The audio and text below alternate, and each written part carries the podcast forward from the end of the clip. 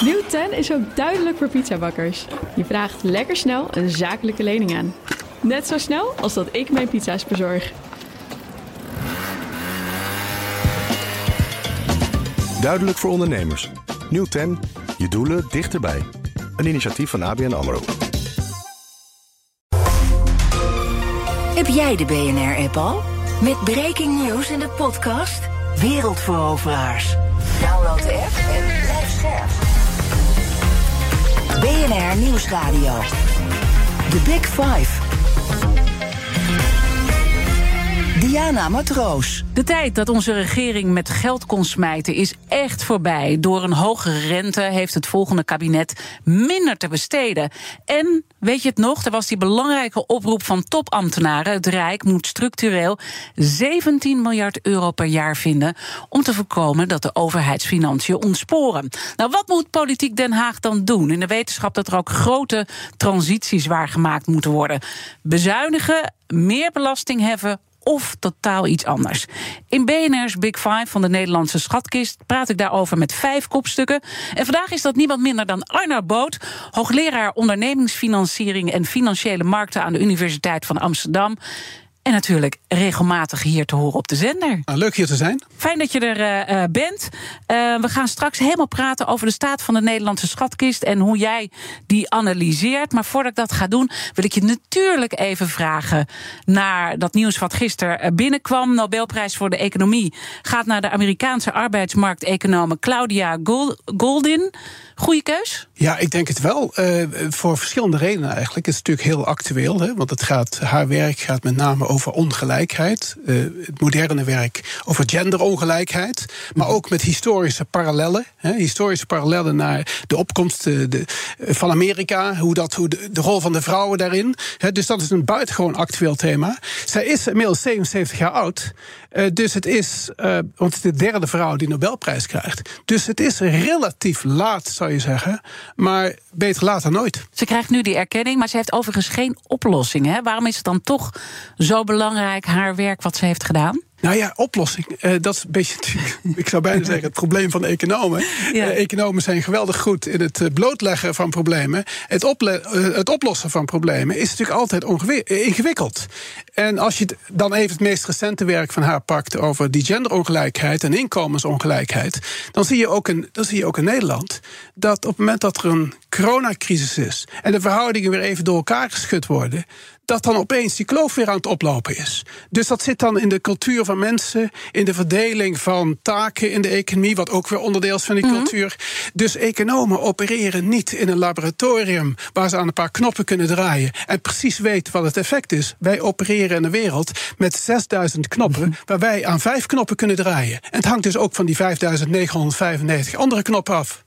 Nou, laat ik toch proberen met jou niet alleen bloot te leggen, maar ook kijken waar oplossingen zitten. En dat is eigenlijk mijn tweede vraag. Want je geeft natuurlijk al heel lang ook uh, adviezen. Je geeft ook adviezen aan het kabinet. Dat gaat soms ook via de WRR. Daar zit je nu niet meer bij, maar recent ben je nog betrokken geweest uh, bij een rapport wat ook werd uh, aangeboden. En de strekking die ook heel vaak terugkomt. We gaan te makkelijk met de begroting om. En toch gaat het, blijft het maar doorgaan. Word je ook wel eens moedeloos van? Nou, het is leuk dat je zegt. Straks ook een van mijn vervolgvragen trouwens aan, uh, aan Bas Jacobs, een, een, volgende in jouw serie. Van hoe ga je om met het denken dat je gelijk hebt en gelijk krijgen? Dat kan heel lang duren.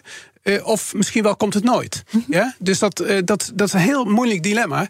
Kijk, je moet erin zitten. Want ik zit inmiddels, als ik het optel, Sociaal-Economische Raad, Wetenschappelijke Raad voor Regeringsbeleid, Bankraad. Ik heb iets van 47 jaar in dergelijke polderorganen gezeten. Het zijn allemaal polderorganen. En daar lever je kleine bouwsteentjes aan, deeltjes. Je eigen stukken, je eigen mediaoptredens, kleine deeltjes. En dan moet je die energie moet je houden. En energie houden betekent nooit sceptisch worden. Altijd realiseren dat de politieke realiteit is complex. En dat jouw deeltje, samen met duizend andere deeltjes, op een gegeven moment zullen helpen. Laten we dan die politieke realiteit koppelen aan wat we op dit moment zien bij die Nederlandse schatkist. En als je dan kijkt naar de huidige staat van die schatkist, wat is dan jouw analyse in het hier en nu? Nou, mijn analyse in het hier en nu is eigenlijk het is een zegen dat er rem zit op de, op, op de, op de schatkist. Uh, we hebben gezien wat het betekent als politici denken dat geld gratis is. eh, dan worden er geen prioriteiten gesteld. En erger nog, de overheid haalt elk probleem naar zich toe. Pak even die fondsen. Die mhm. fondsen in het vorige regeerakkoord. Dus uh, grote klimaatfondsen, et cetera, stikstoffondsen. Wat betekent dat? Dat betekent dat de maatschappij, bedrijven, die gaan een stapje terug doen. Die zeggen: als wij wachten, betaalt de overheid wel. En kijk, ze hebben het fonds al. En dan nog, nog cynischer, zou je bijna zeggen, die fondsen. Want je hebt geld liggen op zoek naar een bestemming. En je ziet ook in de schermutselingen van de afgelopen weken dat er dan gegraaid wordt in die fondsen voor hele andere bedoelingen. Ja. Dus nu moeten er weer. Met die accijnsen was dat. Dat was de accijnsen, ja. dat was de VVD. Maar het gebeurt natuurlijk op allerlei vlakken. Want het geld is op zoek naar een oplossing. Uh, het doortrekken van de Noord-Zuidlijn, een treinlijn. Wie weet wat er opeens allemaal in een fonds past, omdat er een mooi verhaal van te maken is. Er worden dus geen prioriteiten gesteld. En dat is het goede van de huidige schatkist. Het is niet dat we arm zijn. Wij zijn een van de rijkste landen in de wereld. Het is onvoorstelbaar hoe rijk Nederland is. Maar we moeten weer prioriteiten stellen. Ja, dus je zegt aan één kant uh, maak me geen zorgen over hoe het nu gaat. Maar er zit onderliggend wel een stroom die niet goed is. Hoe lang kunnen we dit nou blijven doen op de manier waarop we het de, de afgelopen jaren hebben gedaan? Hè? Al die kabinetten Rutte die gewoon flink het geld hebben getrokken. Ja, als we dat. Kijk, Nederland, als je ook Nederland in de Europese context plaatst. We hebben eigenlijk bijna geen staatsschuld. Hè? Zit ergens tussen 40 en 50 procent. En dan heeft de staat ook nog uitgestelde belastingen in al die pensioenfondsen zitten. Dus belastingontvangsten die nog niet geïnd zijn, wat andere landen niet hebben. En dat is ongeveer gelijk aan de hele staatsschuld. Ja. Dus daar heb je eigenlijk geen, geen probleem. Nee, geen probleem. Wat betekent dat? Maar dat, dat is nu dus het probleem van prioriteiten stellen. Gelukkig is nu weer de suggestie dat geld, eh, geld uh, iets kost. En dat niks gratis is. Dat is gelukkig. Maar Nederland kan eigenlijk tien jaar lang ontsporen, financieel. En dan is er niemand eigenlijk, er is geen financiële markt, er is geen economie die echt zal instorten. We kunnen letterlijk tien jaar ontsporen. Maar als wij tien jaar ontsporen, dus veel te makkelijk ons geld uitgeven, die overheid veel te makkelijk mensen uit de wind, wind houdt, waardoor ze geen ambitie tonen, waardoor bedrijven niet gaan innoveren, want de overheid betaalt wel. Mhm. Dat betekent dat we over een tien jaar een veel minder concurrerende en goede economie hebben mensen zijn eigenlijk in slaap gevallen, dan hebben we eigenlijk terug wat we hadden aan het begin toen we ons aardgas vonden. Dat heette de Dutch disease. We waren plotseling rijk. En wat betekent Dutch disease? We gingen de lonen verhogen. Er werd meer besteed, want het gas leverde heel veel op. Er werd meer besteed, prijzen gingen omhoog en het bedrijfsleven werd niet meer concurrerend. En dat leidde tot de grote crisis die Nederland had in eind jaren 70, jaren 80. Dat was door rijkdom. We hadden opeens heel veel geld, dat gingen we besteden. En daar werden we gewoon hartstikke makkelijk en een soort verslaafd aan. We hoeven eigenlijk zelf niet meer in actie te komen. En bedrijven waren dus niet meer concurrerend. Mhm. En dat is dus het risico van het huidige kabinetsbeleid en de komende tien jaar. Het gaat erom waar willen we over tien jaar staan. Dat is wat cruciaal is. En ook cruciaal wat het betekent voor de volgende generatie. Als we het nu niet oplossen, wat staat er op het spel? Absoluut. Ik, ik pak even de tien jaar. Want is tien jaar is toch wel redelijk wat hè, om tien jaar naar voren te kijken. Dat gaat dus nadrukkelijk ook over die bredere welvaart. Hè? Eh, milieu, mhm. stikstof, hoe gaan we met de ruimte op? Hoe willen we leven over tien jaar? Dat is ook een van de grote kritiekpunten die de Raad van State, hè, de, de, de grote andere regeringsadviseur, die altijd de miljoenennota eh, moet beoordelen. Grote kritiek op de miljoenennota van afgelopen september was: overheid, vertel nou waar je wil zijn. wat is die brede welvaart waar je op wil inzetten? Wat zijn die doelstellingen die je wil bereiken? En als je dat gedaan hebt, maak een begroting die daarop aansluit. En ga het niet hapsnap doen, niet in de begroting en een apart fondsje hier of daar. En als je dan nu kijkt uh, wat er uh, politiek gezien op dit moment gebeurt. Iedereen zit natuurlijk in een campagnestand. Vind je dan dat dit doordringt wat er is gezegd? Onder andere ook door die studiegroep begrotingsruimte. Nee, uh, kijk, politiek, hè, politiek is natuurlijk, er komen verkiezingen aan. En dat betekent dat eigenlijk een Tweede Kamer. Dat is even dan de negatieve, negatieve opmerking richting de Tweede Kamer. De Tweede Kamer kan geen kiezer verliezen een politieke partij tussen nu en de verkiezingen gaan geen kiezer verliezen door niet ergens extra geld naartoe te sturen. Dus dat gaan ze allemaal doen. En dat zag je dus ook, dat zag je dus ook in, in al dat informele overleg, waar heus wel zinvolle dingen bij zaten. Maar de, de suggestie dat je alles moet compenseren En dus eigenlijk niet meer met de lange termijn bezig bent, want dat was het. Je was alles aan het compenseren. En waar haal je het geld vandaan? En de grootste vast was natuurlijk het geld halen uit dat Nationaal Groeifonds, wat bedoeld was voor de volgende generatie. Om daar een accijnsverlaging eigenlijk uit te financieren. Nou ja, dat geeft al aan dat het politieke proces, verkiezingen, democratie met verkiezingen is moeilijk verenigbaar per definitie met de lange termijn. En toch moeten we middelen bedenken om dat te bewerkstelligen. De Big Five. Diana Matroos. Mijn gast is Arnoud Boot. Hij is hoogleraar ondernemingsfinanciering en financiële markten aan de Universiteit van Amsterdam. En als we verder praten over de politiek, is het misschien ook mooi om de kettingvraag erbij te pakken. Want in de vorige aflevering sprak ik met Barbara Baarsma, hoogleraar toegepaste economie, ook aan de UVA, dus uh, jouw collega. En uh, zij had deze vraag voor jou. Luister maar. De huidige versnipperde politieke situatie. Hè. We hebben in de Tweede Kamer 21 fracties, in de Eerste Kamer 15. Daar blijft heel weinig ruimte, zie je in de praktijk, voor lange termijn beleid. En wat is nou volgens jou, Arnoud, nodig uh, om die ruimte voor lange termijn beleid te vergroten? Zouden begrotingsankers kunnen helpen? Zo ja, welke dan? Of moeten we het democratische proces aanpassen, bijvoorbeeld door verhoging van de kiesdrempel? Ik zie jou lachen. Wat betekent die lach? Nou ja, één, ik, ik, ik wist wat er kwam. Ja? ik, heb, ik, heb het er eerder, ik heb het er eerder ho ho horen zeggen. En, um, en uh, zij is een groot voorstander van het verhogen van de kiesdrempel. Uh, terwijl ik nog steeds op standpunt ben dat het feit dat elk geluid in die Tweede Kamer gehoord kan worden doordat we geen kiesdrempel hebben. Zolang we dat in goede banen weten te leiden, is dat een ongelooflijk groot goed. En voorkomt heel veel maatschappelijke onrust. Dus ik ben, ik ben er echt voor om dat parlement zo toegankelijk mogelijk te houden. Maar even, want ze heeft natuurlijk gelijk. Uh, hoe ga je om met uh, 21 partijen en misschien dadelijk wel meer partijen? En dan, uh, dan misschien wel aardig met een oud Partij van de Arbeid, vicevoorzitter Jan van Zijl. vader van een van de BNR, BNR-medewerkers. Thomas. Thomas. Heb ik een paar stukken zitten schrijven. Niet omdat ik van de Partij van de Arbeid ben, voordat er ook maar iemand dat weer gaat suggereren. ik ben van geen enkele politieke partij. Maar we hebben wel gezegd, wat betekent nou eigenlijk nieuwe, nieuwe, nieuwe bestuurscultuur. En wat betekent die ankers eigenlijk waar waar indirect Barbara het over heeft. Je hebt wat ankers nodig voor beleid, naar die, naar die langere termijn. Mm -hmm. Je kunt niet opportunistisch elk moment richting veranderen. Je hebt ankers nodig. Bedrijfsleven, duurzaamheidsinvesteringen. Bedrijfsleven moet weten waar die overheid naartoe gaat. Wat je een investering ja. neem je voor de komende 30 jaar. Nou ja, dus, de bankenbelasting was ook zo'n voorbeeld. Hè? Dat was in één keer, uh, werd dat verhoogd. Nu is het iets weer uh, teruggehaald. Dat is ook zo'n onzekere factor die ineens uit de kast wordt getrokken. Totaal. En misschien kunnen we het straks nog over hebben. Die bankbelasting als een soort, uh, een soort salderingspost van de overheidsbegroting. Dat kan natuurlijk niet op die manier. Mm -hmm. Als je structureel beleid hebt en zegt binnen dat structurele beleid, daar past dit en dit en dit in, dan kunnen we misschien over praten. Maar niet die, die absolute willekeur. Nou, nou, wat zijn nou potentiële ankers? Want we hebben het over democratie. En je, je wilt de politiek over 15, 15 jaar, kunnen we die binden vandaag voor over 15 jaar. Dat, staat al, dat wringt al iets met democratie. Ja. Want als de maatschappij er op dat moment anders over denkt. en je hebt je gebonden aan iets waar de maatschappij niet meer achter staat. heb je een probleem. Nou, gelukkig zijn de meeste. Ik denk dat er in het algemeen. Als, je, als ik met individuele Tweede Kamerleden of regeringsleden praat, dan doet het er eigenlijk niet zoveel toe van welke partij. Ze delen een heel groot deel van de zorgen en ook van de analyse.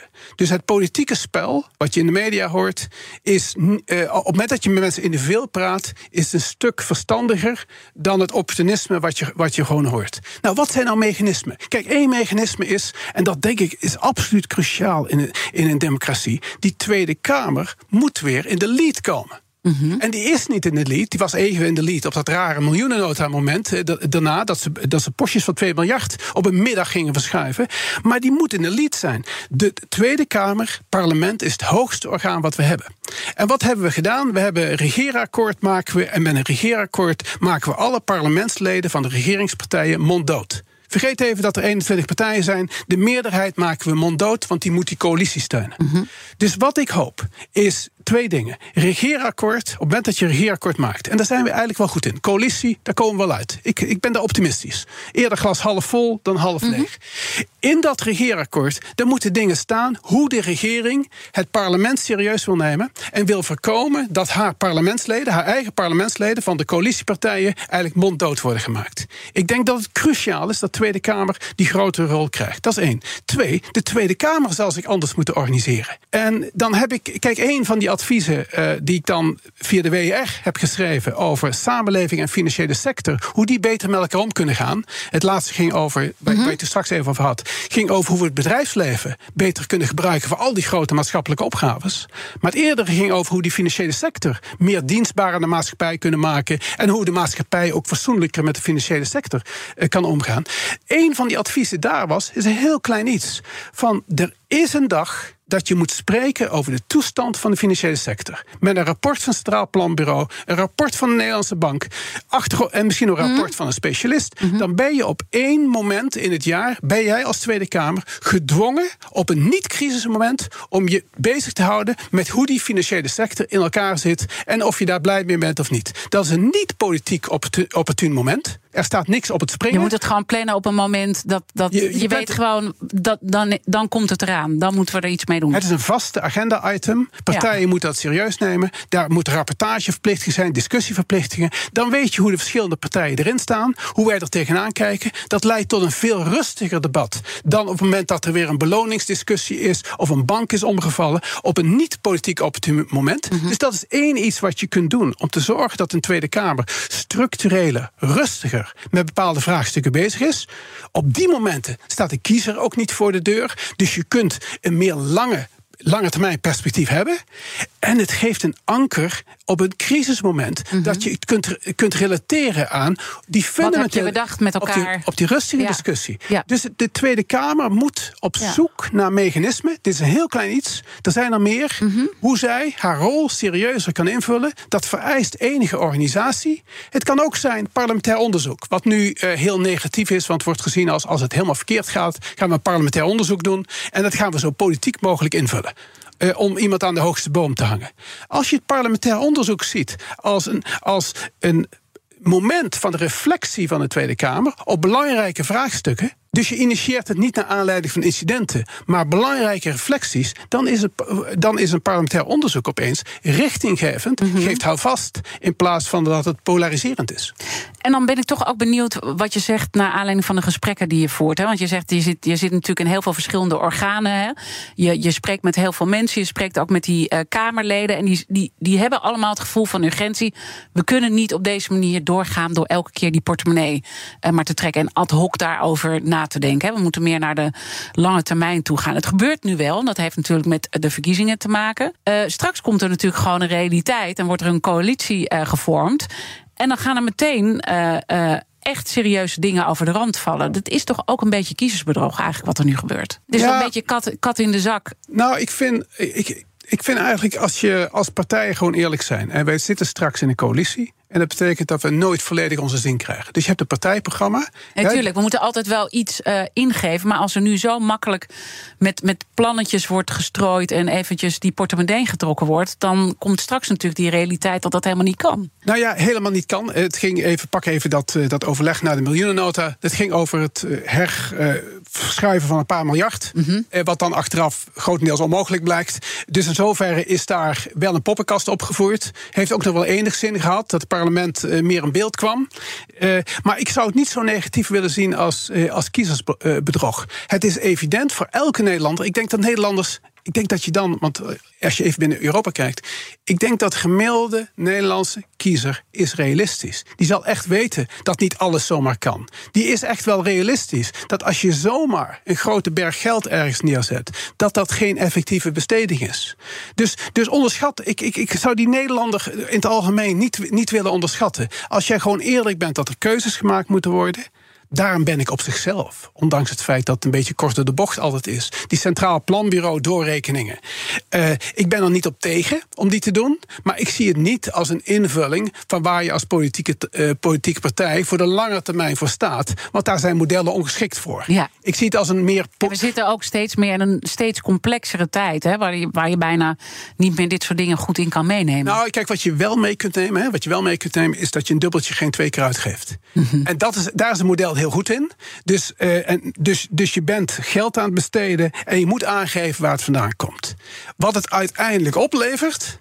Onderwijs, of je, of je geeft, geeft aan iets anders, wat het uiteindelijk oplevert. Dat is in zo'n model veel moeilijker te vatten.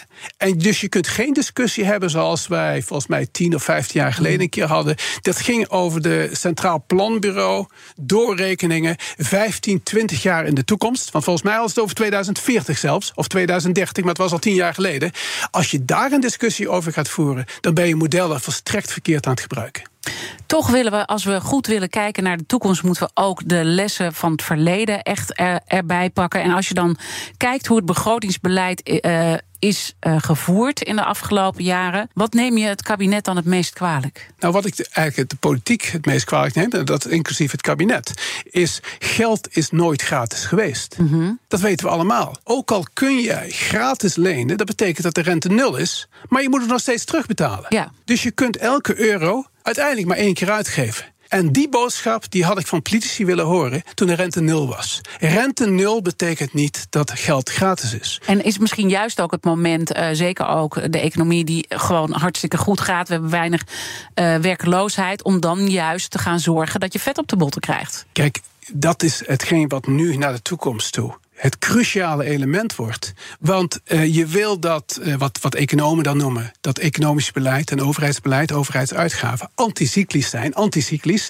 Dat betekent dat op het moment dat het moeilijker wordt, dat je de gelegenheid hebt om de economie extra te ondersteunen als het moeilijker wordt. Mm -hmm. Maar had dat maar niet veel eerder gekund? Oh, we, zijn, we hebben nu de economie ondersteund terwijl die als een tierenlier liep. Precies. Dat had helemaal niet gemoeten. Maar die, die druk erop, het, het moment van corona. Toen moesten we geld geven aan van alles, want we sloten de economie. Dat was noodzakelijk. Maar op het moment dat allerlei geld wordt uitgedeeld, kun je bijna niet stoppen. Dus je ziet al dat toen de coronacrisis in wezen over was en de economie liep als een tierenlier. Ik zie het me nog zeggen. Loopt als een tierenlier. Het laatste wat we nodig hebben is een herstelpakket. Want hij loopt al als een tierenlier. Er was geen politicus te bedenken eigenlijk die het niet over herstelpakket had. En in Europa mm -hmm. helemaal. Want in Europa en dat klinkt negatief naar Europa, maar ik denk toch dat we de negatieve kant ook moeten zien. Het feit dat corona kwam, het feit dat er een 800 miljard fonds op Europees niveau kon worden opgetuigd, waar men nog helemaal geen besteding voor had, werd door iedereen in Brussel gezien als dit is de sprong over de rivier. Nu zitten we in een nieuwe wereld van een Europese Unie die echt geld heeft. Wij gaan straks misschien zelfs belasting heffen en we gaan in ieder geval geld zelf aantrekken, waardoor we wat minder afhankelijk zijn van die vervelende lidstaten. Mm. Dus een volstrekt verkeerd argument. Dat fonds op Europees niveau kwam er niet uiteindelijk om de economie te helpen, maar kwam er om eigenlijk Europa een push forward te geven. Wat heel goed kan zijn, maar het was de verkeerde aanleiding. Laten we dan zo meteen verder praten wat de push forward wel uh, moet zijn richting uh, de toekomst. Straks praat ik verder met uh, econoom Arnoud Boot. Blijf luisteren. Nieuw 10 is ook duidelijk voor pizzabakkers. Je vraagt lekker snel een zakelijke lening aan. Net zo snel als dat ik mijn pizza's bezorg. Duidelijk voor ondernemers. Nieuw 10. Je doelen dichterbij. Een initiatief van ABN AMRO.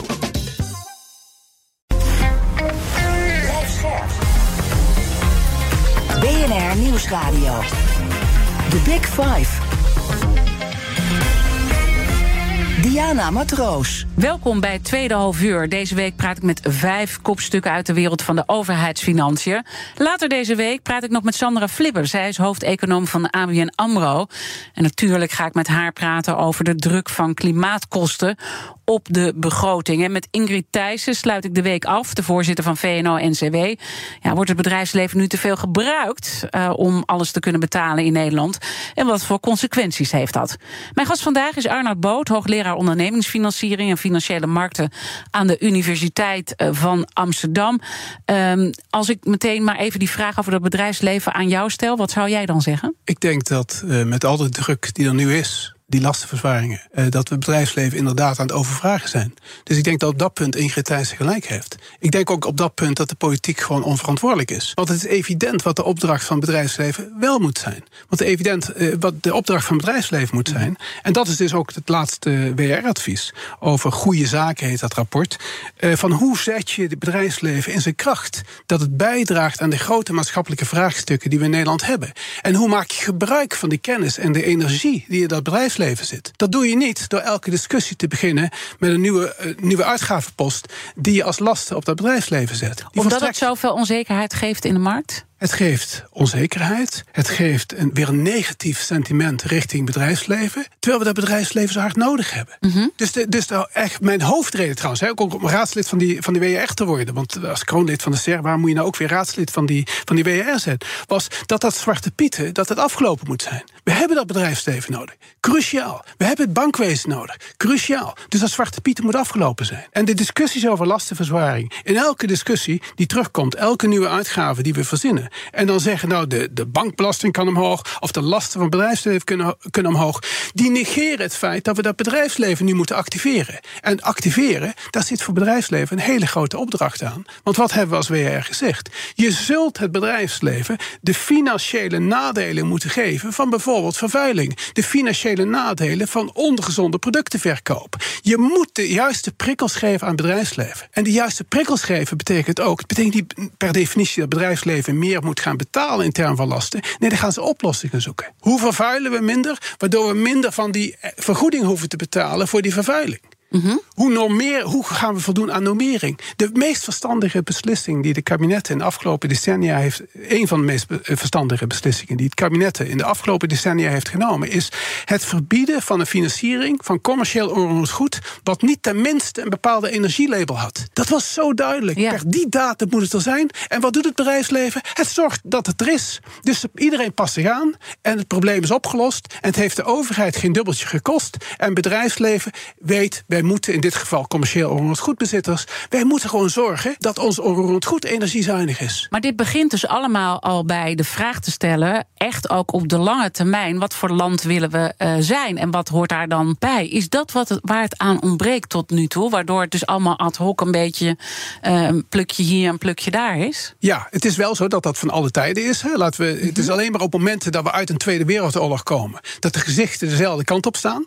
Ja, dus het is van alle tijden. Het is een zekere zin ook natuurlijk een soort, ja, toch ook een beetje welvaartsziekte, zou ik bijna zeggen. We hebben het allemaal goed.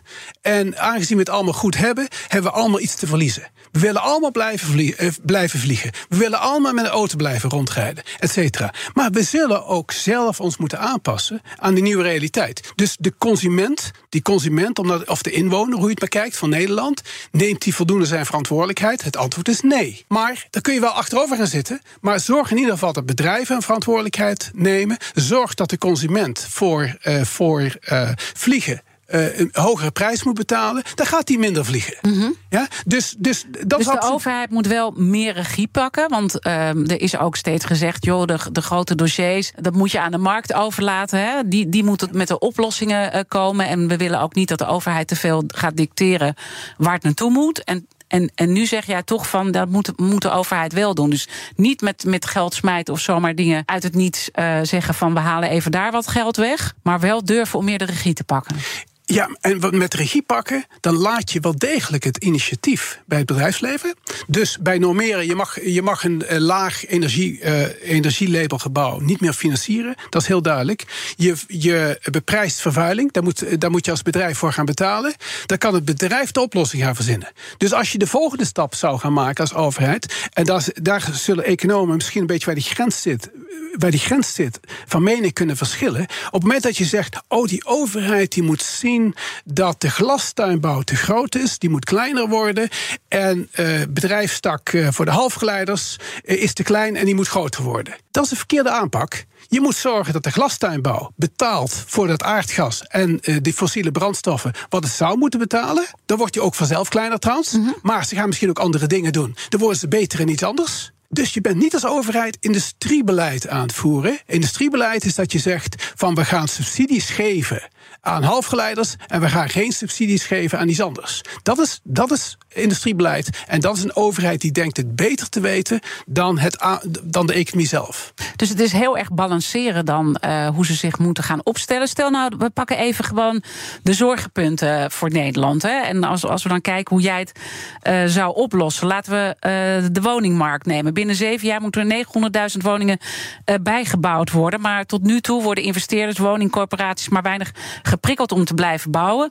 Natuurlijk mede door de hoge kosten en de regulering van de woningmarkt. Hoe los je dat dan op? Ja, dus dan heb je nu al eigenlijk het meest ingewikkelde. Hè, bijna het meest ingewikkelde, omdat je ruimtelijke ordening, hè, je hebt het hier over ruimtelijke ordening. Beperkte ruimte hebben we. Waar mag je bouwen? Hoe snel kun je gaan bouwen? Dus kun je, uh, kun je procedures vergemakkelijken, waardoor er sneller gebouwd kan worden? Want daar zit natuurlijk het grootste probleem. Mm -hmm. Het aanbod. Hoe krijg je het aanbod? Daar zit het grootste probleem. Dat moet de politiek zo ook realiseren, dat dat het grootste probleem is.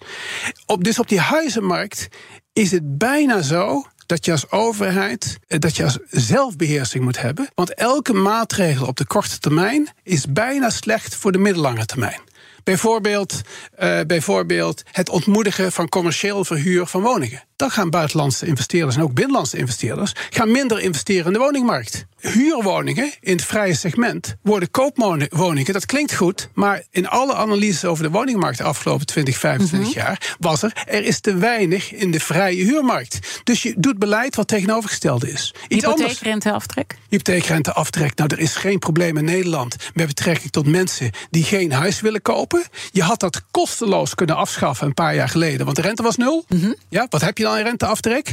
Dat is dus een subsidie op het kopen van huizen. Waardoor huizen alleen maar extra duur zijn geworden. Daar heeft niemand mee gewonnen. Want door die subsidie ging iedereen hoger bieden voor die huizen. Dus elk dubbeltje subsidie wat je kreeg door hypotheekrenteaftrek vertaalde zich een hogere huizenprijs. En erger nog, als jij er niet aan meedeed, betaalde jij wel de hogere inkomstenbelastingtarieven. Want die moesten omhoog. Want al die aftrek leidde tot minder opbrengst van de overheid. Dus belastingtarieven moesten omhoog. Dus als jij geen grote schuld nam om een huis te kopen ergens, dan was je een dief van je eigen portemonnee. En dat soort prikkels ja. moeten helemaal uit de woningmarkt. Uh, maar ja, hoe krijg je dat eruit? Want ik bedoel, we zijn daar dus. Uh, je, je, je, sprak eerder over uh, dat we op een gegeven moment te makkelijk worden en dat we ook een soort verslaafd worden aan al die prikkels, die financiële prikkels. Ja, bouw dat maar eens af. Nou ja, goed, woningmarkt, gelukkig hebben we dat in werking gezet. Mhm. Dus die prikkels van de hypotheekrenteaftrek, die zijn aan het afnemen. Want dat, mhm. wordt, dat is een pad om dat te laten afnemen. Je denkt niet dat dat sneller gaat, dat pad? Naar uh, ja, nu niet meer. Eh, maar het ging relatief snel, omdat de rente zo laag was.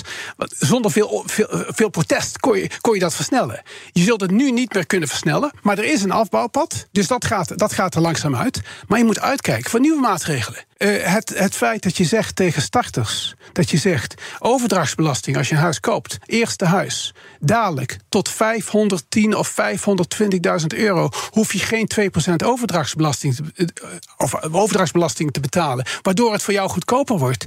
Nou, daar win je misschien de verkiezingen mee, maar daar help je die woningkoper niet mee, want dat leidt tot extra druk op woningen. De, de, de huizenprijzen gaan weer omhoog. Dus blijf, blijf er even vanaf. Zijn er dingen die je wel kunt Natuurlijk. Woningcorporaties, daar zit onvoorstelbaar veel geld. Maar ook onvoorstelbaar veel macht. Zij suggereren dus dat ze niks kunnen. Dat is eigenlijk wat woningcorporaties elke dag zeggen. En ze zullen heel boos zijn op mij dat ik dat zo zeg. Maar ze, kunnen, ze hebben gigantisch aantal huizen, gigantische financieringscapaciteit. En hoe is het mogelijk dat het grootste probleem in Nederland met betrekking tot energie niet zuinige huizen zit bij woningcorporaties. Hoe denken ze ermee weg te komen dat ze het probleem niet hebben opgelost? Dus dat is een gigantisch maatschappelijk probleem, want de economisch kwetsbaren zitten in die huizen en zitten in energieonzuinige huizen. Dus wat zou je doen als je in dat nieuwe kabinet zou zitten? Oh, meteen woningcorporaties, daar gaat de overheid over. Dat, die zijn wel semi-onafhankelijk, maar hangen vast aan allerlei belastingfaciliteiten, overheidsregulering, alles nog wat. Dus dat je die verantwoordelijkheid bij de woningcorporaties legt voor het energiezuinig maken van die, van die woningen, is absoluut cruciaal. Ja, dus als eens. Nieuw 10 is ook duidelijk voor pizzabakkers. Je vraagt lekker snel een zakelijke lening aan. Net zo snel als dat ik mijn pizza's bezorg. Duidelijk voor ondernemers. Nieuw 10. Je doelen dichterbij. Een initiatief van ABN AMRO. BNR Nieuwsradio. Big Five. Diana Matroos. Je luistert naar BNR's Big Five van de Nederlandse schatkist. Eerder deze week sprak ik daarover, we hoorden ook de kettingvraag eerder... met Barbara Barsma, die aangeeft als econoom... dat we met een stuurloos begrotingsbeleid zitten. Uh, ze heeft dat ook helemaal uitgelegd, hoe ze dat uh, ziet. Het was een uh, mooi college. Luister het allemaal terug via bnr.nl en de bekende podcastkanalen. Mijn gast vandaag is Arnoud Boot. Hij is hoogleraar ondernemingsfinanciering... en financiële markten aan de Universiteit van Amsterdam. We hebben net al even één punt uitgelicht. Twee punten die denk nog heel erg belangrijk zijn om te benoemen, is één, dat gedrocht van de zorg, waar we 110 miljard uh, aan uitgeven. En het klimaat, waar we grote transities moeten boeken en nog heel veel te doen staat. Als, als je die twee dossiers bij de hand zou pakken, wat zou jij doen? Kijk, als je naar, als je naar de zorg kijkt, dat, dat, dat is 110 miljard hè, van, de, van de begroting. Uh, dus van ons allemaal. We geven 110 miljard uit. En dat is iets van nou, volgens mij 26 procent, meer dan 25 procent van de overheidsuitgaven. Ja, dus samen met de sociale zekerheid, wat ook 26 procent is, zijn het, zijn het de twee grote posten. Ja, en, en we weten zeker dat het alleen maar doorgroeit omdat we een zorgplicht hebben in Nederland. En nou, we met ja, steeds meer. Omdat we, omdat we ouder worden, eh, omdat we natuurlijk de beste zorg willen hebben. Het is, het is natuurlijk, je kunt het geen markt noemen, want als ons kind been breekt, dan willen we niet gaan onderhandelen met een ziekenhuis eh, waar het goedkoopste ziekenhuis is. Dus het is een onvoorstelbaar ingewikkelde markt om kosten in de hand houden. En kwaliteit, hè, kostenkwaliteit. Mm. Dus het is buitengewoon ingewikkeld. Maar er zijn wel degelijk een aantal dingen die je kunt doen. Even eerste punt, laten we wel realistisch zijn. Nederland in internationaal perspectief, als het over zorg gaat, doet het niet slecht. Hè? Dus laten we het grote probleem van de zorg, wat er is, is eigenlijk niet zozeer. Je zou ook kunnen zeggen, het is, een, het is, het is goed voor het land. Want we hebben gewoon een zorgstelsel prachtig. Dat wij zo gezonder zijn en dat we ouder worden, et cetera. Ja, en dan kunnen we doorwerken als het moet. Ja, dat, dat, dat is ook weer een voordeel. Als je mm -hmm. snel geholpen wordt, kun je eerder weer, eerder weer aan de slag. Dus de zorg, laten we ook glas half vol kijken. Ja. Het is iets wat we met z'n allen als absolute prioriteit zien. Dus er is geen politieke partij die uh, realistisch is, die zegt van we gaan dit anders doen. Dus in plaats van 26% van de overheidsuitgaven is het bij mij straks over 10 jaar maar 20%. Nee. Uh, dat is niet realistisch. Het zal groeien. Het is ook een arbeidsintensief. Het is een arbeidsintensief proces. Dus productiviteitsstijgingen zijn lastig. En daar zie je dat COVID wel geholpen heeft. Want we waren ook binnen die WER dat onderzoek naar de zorg gaan doen. En al mijn collega's zeiden: ja, die technologie op afstand, we hebben het allemaal geprobeerd, dat werkt niet. Ik zei: nou, als we dat niet gaan doen, dan werkt die zorg niet. Want arbeid wordt steeds duurder, is onvoorstelbaar schaars arbeid. Dus je moet combinaties hebben met op afstand en persoonlijk. En COVID heeft daar geweldig geholpen. Mm -hmm. Nou, zijn er aanknopingspunten voor die zorg? Ja, want uh, er zijn elementen. Ik noem maar even het basispakket van de zorg. Wie bepaalt de inhoud van het basispakket? Dat heeft hele grote consequenties. Want het basispakket, eh, dat is een hele grote portie van die 110 miljard uiteindelijk. Dat wordt niet bepaald door de overheid. Dat mm -hmm. wordt bepaald eigenlijk door de sector. Ja. Dus, dus dat is dan een element wat je moet reguleren op een wijze dat, dat daar een uh, afweging wordt gemaakt van publiek en financieel belang. Wat moet in het basispakket zitten? Alle grote andere aanpassingen in die zorg laten we ons realiseren dat de zorg altijd een onbeperkte vraag heeft. Ja, dus heel veel vraag naar zorg. Mm -hmm. Wij zijn niet heel prijsbewust. Want als jouw kind iets heeft, dan ga je erachteraan. Dan ja. ga je niet onderhandelen met een ziekenhuis. Dus je zult het zwaar moeten reguleren. Er zijn dus geen wonderoplossingen. Je moet zorgen dat in dat spanningsveld van die zorg... dat je een paar dingen goed geregeld hebt... maar je kunt niet puur op de uitgaven gaan sturen. Dat zal, dat zal niet lukken. Mm -hmm. Iets wat dus belangrijk is, even, ja. even voor het Nederlands systeem. Wat is het succes van het Nederlands systeem? Het is de poortwachtersrol van huisartsen. Ja. Dus dus als je ergens gaan inzetten, gaat inzetten, is het, daar. is het op die poortwachterschool okay. van huisarts. Dat is ons grote succes. Dan het klimaat, want dat is natuurlijk echt waar nog hele grote transities voor ons liggen. Ja. Hoe kijk jij daarnaar en hoeveel zorgen heb je daarover als je kijkt ook naar ons begrotingsbeleid? En wat er, welke ruimte we nog hebben. Mijn zorgen zitten eigenlijk uiteindelijk niet of wij het kunnen betalen. Mm -hmm. En of dat het de economische groei van Nederland zal schaden. Daar zitten mijn, mijn principe zorgen niet. Mijn zorgen zitten hoe je dat beleid effectief vormgeeft. En hoe je iedereen meekrijgt. Ja. Effectief vorm iedereen mee. Want het gaat natuurlijk geld kosten. Allicht, die dingen kosten geld. Effectief een fonds creëren, zoals het vorige kabinet heeft gedaan, buiten de begroting, een fonds creëren, is onacceptabel. Dus als het nieuwe kabinet weer met een regeerakkoord komt. en om iedereen tevreden te stellen, creëren we een fonds voor alles wat beweegt om al die partijen erbij te houden, dan is dat niet, dan is dat geen begrotingsbeleid, want het is zelfs buiten de begroting. Ja? Dus het is volledig in strijd met. Dus integreer het. Integreer het, dat is de tweede aanbeveling. Dat is de tweede aanbeveling ook van de Raad van State, een hele voor de hand liggende aanbeveling, want dan ben je ook gedwongen het klimaatbeleid af te wegen tegen andere uitgavenposten. Als je er buiten plaatst, ben je geen afweging meer aan het maken. En erger nog, als je een fonds creëert, dan ben je een lobbycampagne aan organiseren van die andere kant, wie het meest uit het fonds kan grijpen. Dan ben je niet meer in de lead. Dus onderdeel van begroting en pak de adviezen erbij. Bijvoorbeeld de WR-advies, maar ook de Sociaal-Economische Raad heeft buitengewoon belangrijke adviezen geschreven. Je, of de Raad van de, Volks, uh, van de Volksgezondheid. Uh, maak een pad voor een paar jaar. En koppel die begroting aan dat pad. En ik denk niet dat als het over klimaat gaat, dat als je dat doet en als je ook vooruitkijkt, want dat is cruciaal, want als je niet vooruitkijkt, dan kom je in die rare situatie te zitten dat je iets toelaat. Kijk even naar al die boerderijen overal. En dan moet je op een gegeven moment moet je gaan uitkopen. Mm Terwijl als je de van tevoren de vervuiling, de stikstofuitstoot uitstoot, had beprijsd, dus niet had aangemoedigd, maar had beprijsd, dan waren die boeren, dan waren die landbouwondernemingen, die hadden zich aangepast. Ja. Die waren iets anders gaan doen. Ja. En nu ben je twee keer geld kwijt. We hebben te lang uitgesteld, te, te lang gewacht om kleur te bekennen. Toch? Dat is eigenlijk. Ja, dat klopt. en als we dat. Eh, maar dat geldt dus met. Eh, maar te laat. Ik vind het woord te laat vind ik een gevaarlijk woord. In de betekenis van. Want dat zou een soort rechtvaardiging zijn. Dat we nu dus alles moeten uitkopen. En dus nu liggen alle financiële lasten bij de overheid. We zijn te laat. Nee, je mag maatschappelijke partijen aanspreken op hun verantwoordelijkheid. Het was duidelijk dat het financieren van landbouwondernemingen. dat dat niet houdbaar was op die middellange termijn. Ja. Wat hebben in dit geval dan banken eraan gedaan om op de juiste wijze daar aan een oplossing te werken. Dus je mag partijen aanspreken op hun verantwoordelijkheid. Maar in het algemeen geldt, want er komen nog allerlei problemen aan. Dus iedereen die denkt dat met boeren en stikstof het probleem opgelost hebben. Er komen de komende 30 jaar nog allerlei problemen aan. Dat betekent dat het begrotingsbeleid moet vooruit gaan kijken. En dan zul je naar ankers moeten, maar die moet je aan beleid koppelen. Dus je moet weten waar je naartoe wilt. Ja, en dan, dan heb je het vooral de zorgen hè, over tien jaar. Want nu hebben we niet acute zorgen, maar over tien jaar dan krijgen we echt een keer een probleem als we op deze voet uh, door blijven gaan. Toch kan je ook afvragen: is het allemaal zo problematisch als je het in Europees perspectief allemaal bekijkt? als je het vergelijkt met de zuidelijke landen in Europa, dan doen we het allemaal zo slecht toch nog niet? Ja, ik ben ook, ben ook geneigd daar ja op te zeggen. Maar? Uh, nee, eh, maar dat komt in, ja, de, daar komt de econoom zich altijd weer met maar. Uh, we zijn een heel klein land, hè? dus problemen qua ruimte manifesteren zich hier sneller dan elders. dat, dat, is één.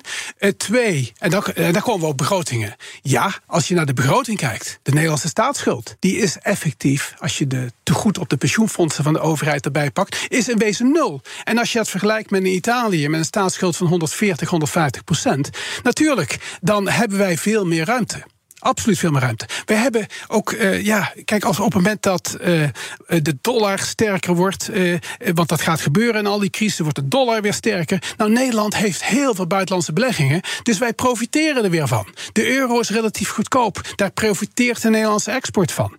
Dus wij zitten en ook de ligging waar we liggen. We zijn er wel hallen. Mhm. Dus als wij het niet kunnen, kan niemand het. Ja, mooie, uh, mooie bijna slotwoorden. Totdat we natuurlijk wel nog eventjes de kettingvraag gaan doen voor de gast van morgen.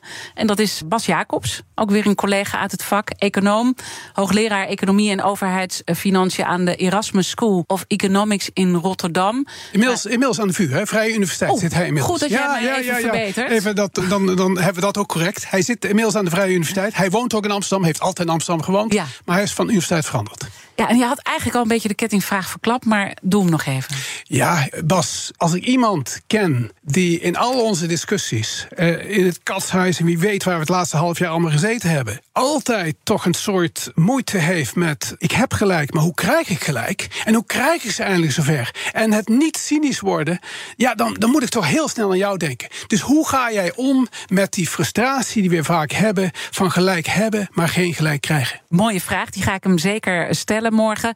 Tot slot nog een laatste vraag aan jou. Stel je bent minister van Economische Zaken. Je hebt net heel veel punten heb je al langsgelopen. Hè, hoe je het allemaal uh, nou ja, zou aanpakken, anders zou aanpakken. Wat is het allereerste wat je bij de kop zou pakken als je die minister van Economische Zaken zou zijn? Kijk, het allereerste, en misschien gaat de minister van, van Economische of Financiële Zaken er niet over.